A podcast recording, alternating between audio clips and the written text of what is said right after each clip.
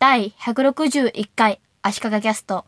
先日、写真の上に文字を載せるという、ちょっとしたグラフィック作業を人にレクチャーする機会がありました。その人は Mac でやると思っていたんですけども、最近私の影響もあって iPad と Apple Pencil を購入していた人だったので、せっかくだから iPad でやりましょうよと言って、Adobe Spark Post というアプリを進めて作業の仕方を紹介しました。Adobe Spark Post は豊富なテンプレートの中から選んでデザインを作っていけるというものなんですが、テンプレートが多くてどれにしたらいいのかというのが決めにくいというのと、デザインのテイストもそうですし、入ってる文字も全部英語なので、ちょっとアメリカチックな感じのデザインが多くて、これ日本語を入れるとちょっと違った感じになるよなという感じのものもテンプレートには多いんですね。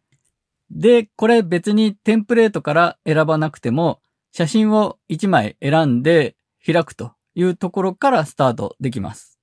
実は Adobe Spark Post を何回も使ったことはあったんですが、テンプレートからなんか開いてみて、サイズを変えると自動でレイアウトが変わりますよとか、写真を差し替えられますよみたいな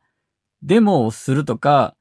機能を確認するためにしか使っていなくて、実際に何かを、成果物を作ってみるということはやったことなかったんですね。なので、まず写真を開いて上に文字を入れるという作業もやったことありませんでした。で、写真を1枚開くと、こんな感じに文字を入れたらどうでしょうと。勝手にサジェスチョンしてくるんですね。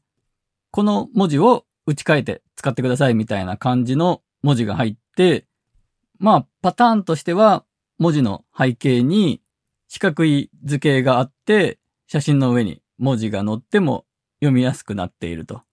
これ、デザイン用語的には、文字に座布団を引くとか言うんですけども、写真に合わせていい感じの色を AI が自動的に選んでこういうのはどうですかというのを進めてくるんですね。写真によって色とかフォントとか配置とかをいい感じのものを進めてきます。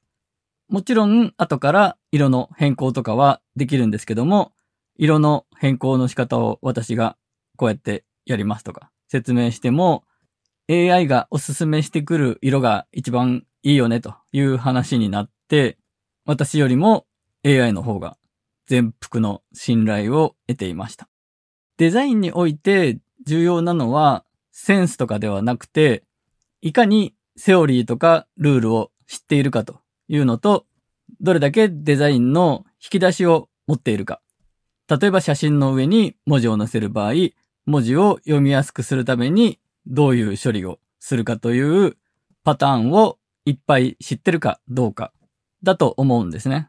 このスパークポストを使えば、そこの部分を自動でやってくれるわけですね。例えば写真と調和する色を使うには、写真の中に使われてる色を使うみたいなセオリーがあるんですけども、このスパークポストの AI はそこを考えて写真の中に使われてるような色を使ってうまい具合に文字とその下に引いてる図形とかの配色を決めてくれます。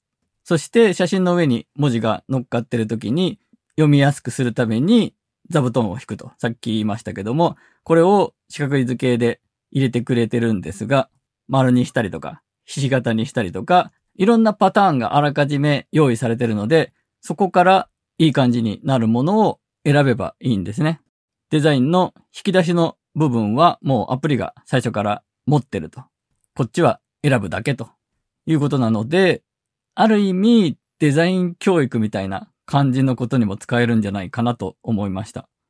あと大好評だったのがアニメーション機能で写真の上に文字を入れた後でエフェクトというのを選ぶだけで自動で文字がバラバラって出てくるようなアニメーションを作ることができます。もちろんこれもいろんなパターンがあらかじめ用意されていて選ぶだけでいろんな文字の出現の仕方とかを変えることができます。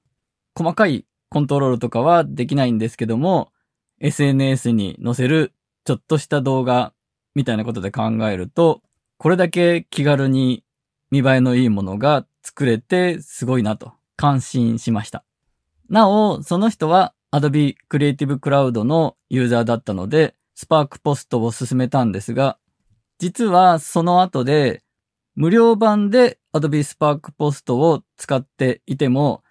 右下に入る Spark Post っていうロゴは消せることが分かりました。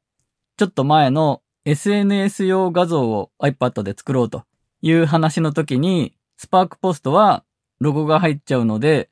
Adobe Creative Cloud のユーザーじゃないとちょっとおすすめしにくいという話をしたんですが、そんなことはないということが分かりました。ということで、今回は写真に文字を入れるというのを Spark Post という iPad のアプリで人にレクチャーしたところ大好評でしたという話でした。